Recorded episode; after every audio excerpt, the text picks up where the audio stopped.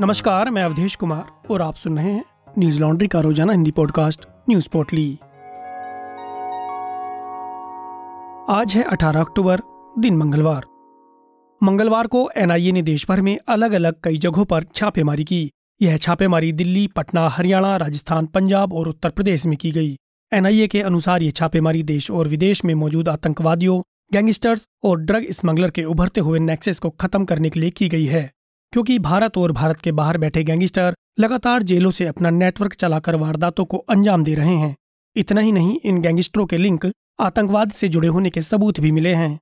ये लोग बड़े पैमाने पर लोगों के बीच आतंकवाद को बढ़ावा देने के लिए साइबर स्पेस का उपयोग कर रहे हैं। जो गैंगस्टर्स भारत से बाहर भाग गए हैं, जैसे पाकिस्तान, कनाडा, मलेशिया, ऑस्ट्रेलिया, वे भी आतंकी गतिविधियों को ऑपरेट कर रहे हैं और विदेशों से ही अपना गैंग चला रहे हैं। बिहार के पटना में स्थित फुलवारी शरीफ से गजवाए हिंद से जुड़े मरगूब अहमद के घर पर भी जाँच एजेंसियों ने रेड मारी। इससे पहले दानिश की गिरफ्तारी भी हो चुकी है, जो गजवाए हिंद के व्हाट्सएप ग्रुप का एडमिन है। इन गिरोह के नेटवर्क को खत्म करने के लिए एनआईए ने तरन तारन नॉर्थ वेस्ट और शादरा, फाजिलका, लुधियाना, भिवानी, राजस्थान के हनुमानगढ़, गुरुग्राम, फरीदकोट, अमृतसर, सोनीपत, गंगानगर ज़िले, चंडीगढ़, मुक्तसर साहब, हरियाणा के यमुनानगर, मोगा और द्वारका समेत कई जगहों पर छापेमारी की। साथ ही लॉरेंस बिश्नोई वरिंदर प्रताप गौरव पटियाल, नीरज बवानिया जग्गू भगवानपुरिया, गोल्डी बराड़, विक्रम बराड़ और काला जेठेड़ी के ठिकानों की एनआईए ने तलाशी ली। वहीं दीपक कुमार, इरफान, सचिन, अमित डागर और कौशल चौधरी समेत कई गैंगस्टर्स के ठिकानों पर भी एनआईए पहुँची। दैनिक भास्कर की खबर के अनुसार, गैंगस्टर नरेश सेठी के ठिकानों पर भी जाँच एजेंसी ने छापेमारी की और उसके घर वालों से भी पूछताछ की गई। नरेश सेठी फ़िलहाल तिहाड़ जेल में बंद है। उस पर फिरौती समेत कई मामले दर्ज हैं। झज्जर के डीएसपी रविंदर कुमार कुंडू ने कहा कि ये सर्च ऑपरेशन करीब चार घंटों तक चलाया गया। जाँच एजेंसियों ने इस मामले को लेकर रिपोर्ट तैयार कर ली है, जिसे वह अपने विभाग को सौंप देगी। मंगलवार को सुप्रीम कोर्ट ने बिल्किस बानो केस में ग्यारह दोषियों की रिहाई के खिलाफ दाखिल जनहित याचिका पर सुनवाई की। याचिका में कहा गया था कि गुजरात सरकार दोषियों को छोड़ने का एक तरफा फैसला नहीं कर सकती है। फ़िलहाल इस मामले की अगली सुनवाई उनतीस नवंबर को की जाएगी। नवभारत टाइम्स की खबर के अनुसार गुजरात सरकार ने सुप्रीम कोर्ट में हलफनामा दाखिल करते हुए कहा कि इस मामले की जाँच सीबीआई ने की थी, इसलिए केंद्र सरकार से मंजूरी मिलने के बाद ही दोषियों को रिहा किया गया था।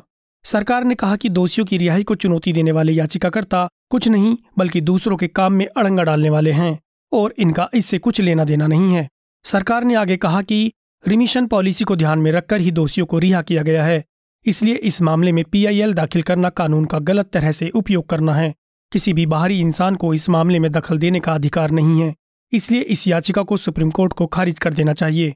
आपको बता दें कि गुजरात सरकार के द्वारा ये फैसला सीआरपीसी की धारा 433 और 433 ए के तहत लिया था। इन धाराओं के तहत राज्य सरकार किसी भी दोषी की सजा को बदल सकती है। जैसे अगर किसी व्यक्ति को मृत्युदंड मिलता है तो सरकार उसे कम कर सकती है। या किसी और सजा में बदल सकती है, या उम्र कैद की सजा को चौदह सालों में खत्म कर सकती है। इसी को रिमिशन पॉलिसी कहते हैं। गुजरात सरकार के गृह विभाग के द्वारा इस मामले में दाखिल हलफनामे में कहा है कि मैं सम्मानपूर्वक यह कहता हूँ कि जिन परिस्थितियों में यह याचिका दायर की गई है, उसका अवलोकन करने में यह पाया गया कि याचिकाकर्ता पीड़ित व्यक्ति नहीं है, बल्कि एक अजनबी है। वहीं दैनिक भास्कर की खबर के अनुसार 2002 के गुजरात दंगों में बिल्किस बानो के परिवार पर हमला हुआ था। जिसकी वजह से वो अपने परिवार को लेकर एक खेत में छिप गई थीं, लेकिन दंगाइयों की नज़र उन पर पड़ गई और उनके साथ गैंगरेप किया। उस वक्त बिल्किस पाँच महीने की गर्भवती थीं। इसके साथ ही दंगाइयों ने उनकी माँ और तीन और औरतों का भी रेप किया। उनके परिवार के सात लोगों को मार दिया गया। जम्मू कश्मीर में फिर एक बार बाहर से काम करने आए मजदूरों पर आतंकियों ने ग्रेनेड से हमला कर दिया, जिसमें दो मजदूरों की मौत हो गई। ये हमला सोपिया के हरमेन में हुआ। आपको बता दें, यह दोनों मजदूर दो महीने पहले ही कश्मीर में काम करने आए थे। मृतकों की पहचान मनीष कुमार और रामसागर के रूप में हुई है। दैनिक भास्कर की खबर के अनुसार आतंकवादियों ने पाँच मजदूरों पर ग्रेनेड से हमला किया था। ये हमला तब किया गया जब सारे मजदूर अपने घरों में सो रहे थे। पुलिस ने लश्कर तैयबा के एक हाइब्रिड आतंकी को गिरफ़्तार कर लिया है, जिसका नाम इमरान बशीर गनी बताया जा रहा है। आतंकियों ने इस घटना को उस वक्त अंजाम दिया जब उपराज्यपाल शोपिया में आने वाले थे। पुलिस ने ट्वीट किया आतंकवादियों ने हरमेन में हथगोला फेंका, जिसमें यूपी के दो मजदूर मनीष कुमार और रामसागर घायल हो गए। उन्हें अस्पताल ले जाया गया, जहाँ उन्होंने दम तोड़ दिया। दोनों कन्नौज के रहने वाले थे। इलाके की घेराबंदी कर ली गई है। दूसरे ट्वीट में पुलिस ने लिखा, शोपिया पुलिस द्वारा गिरफ़्तार किया गया शख्स प्रतिबंधित आतंकी संगठन लश्कर ए तोयबा का आतंकवादी इमरान बशीर गनी का है। आगे की जाँच और छापेमारी चल रही है। आपको बता दें कि कश्मीर में तीन दिनों के अंदर टारगेट किलिंग की दूसरी घटना है। इससे पहले शोपिया में ही आतंकियों ने कश्मीरी पंडित पूरन कृष्ण भट्ट की गोली मारकर हत्या कर दी थी। कश्मीरी पंडितों का प्रतिनिधित्व करने वाली संस्था कश्मीरी पंडित संघर्ष समिति ने कहा कि शोपिया में चौधरी गुंड में एक और कश्मीरी गैर प्रवासी की मौत हो गई। ग्राउंड ज़ीरो पर कुछ भी नहीं बदला है। यह घटना अमित शाह के लिए संदेश है, जिन्होंने कहा कि कश्मीर में अब सब कुछ ठीक है। मंगलवार को केदारनाथ के पास एक हेलीकॉप्टर क्रैश होने की वजह से सात लोगों की मौत हो गई। बताया जा रहा है कि हेलीकॉप्टर क्रैश होने के बाद उसमें आग लग गई और उसमें सवार सभी लोगों की मौत हो गई। हादसे के बाद श्रद्धालु केदारनाथ के दर्शन करने के बाद वापस लौट रहे थे। अचानक से ही हेलीकॉप्टर में तेज धमाके के बाद आग लग गई, जिसकी वजह से हेलीकॉप्टर दुर्घटनाग्रस्त हो गया। प्रधानमंत्री नरेंद्र मोदी ने इस घटना पर दुख जताते हुए कहा कि उत्तराखंड में हेलीकॉप्टर हादसे से दुखी हूँ। इस दुख की घड़ी में मेरी संवेदनाएँ शोक संतप्त परिवारों के साथ हैं। उत्तराखंड के मुख्यमंत्री पुष्कर सिंह धामी ने भी इस घटना पर दुख व्यक्त करते हुए ट्वीट किया। केदारनाथ के समीप गरुड़ चट्टी में दुर्भाग्यपूर्ण हेलीकॉप्टर क्रैश में कुछ लोगों के हताहत होने का अत्यंत दुग्ध समाचार प्राप्त हुआ है। राहत और बचाव कार्य हेतु एसडीआरएफ और जिला प्रशासन की टीम घटनास्थल पर पहुँच चुकी है। इस दुखद घटना के विस्तृत जाँच के आदेश दे दिए गए हैं। केंद्रीय नागरिक उड्डयन मंत्री ज्योतिरादित्य सिंधिया ने भी इस घटना पर दुख जताया। उन्होंने ट्वीट करते हुए कहा कि केदारनाथ में हेलीकॉप्टर दुर्घटना बेहद दुर्भाग्यपूर्ण है। हम इस घटना में हुई हानि को लेकर राज्य सरकार के संपर्क में बने हुए हैं। हम स्थिति पर लगातार नज़र बनाए हुए हैं। आपको बता दें कि दुर्घटनाग्रस्त हुआ हेलीकॉप्टर केदारनाथ से फाटा जा रहा था, लेकिन मौसम खराब होने की वजह से हेलीकॉप्टर क्रैश हो गया। एसडीआरएफ के डीआईजी रिद्धिमा ने बताया, मौसम खराब होने की वजह से यह हादसा हुआ है। यह हादसा सुबह ग्यारह बजकर पचास मिनट पर हुआ।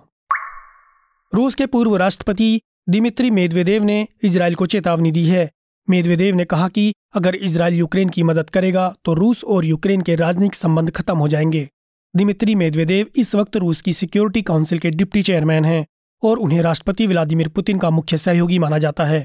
बता दें कि रूस के द्वारा यूक्रेन की राजधानी कीव पर ईरान के सुसाइड ड्रोन शाहिद से हमला किया गया था, जिसके बाद यूक्रेन के राष्ट्रपति जेलेंस्की ने कहा था कि रूस यूक्रेन पर हमला करने और उसके नागरिकों को निशाना बनाने के लिए ईरान में ड्रोन का इस्तेमाल कर रहा है। इसके बाद इसराइल ने यूक्रेन की मदद करने की बात कही थी। इसराइली मंत्री शाही ने ट्वीट करते हुए कहा था कि आज सुबह यह खबर मिली है कि ईरान, रूस और बैलिस्टिक मिसाइल भेज रहा है। अब इसमें कोई शक नहीं है कि इस युद्ध में इसराइल को किस तरफ़ होना चाहिए। समय आ गया है कि अमेरिका और नाटो देशों की तरह हम भी यूक्रेन से सैन्य मदद भेजें।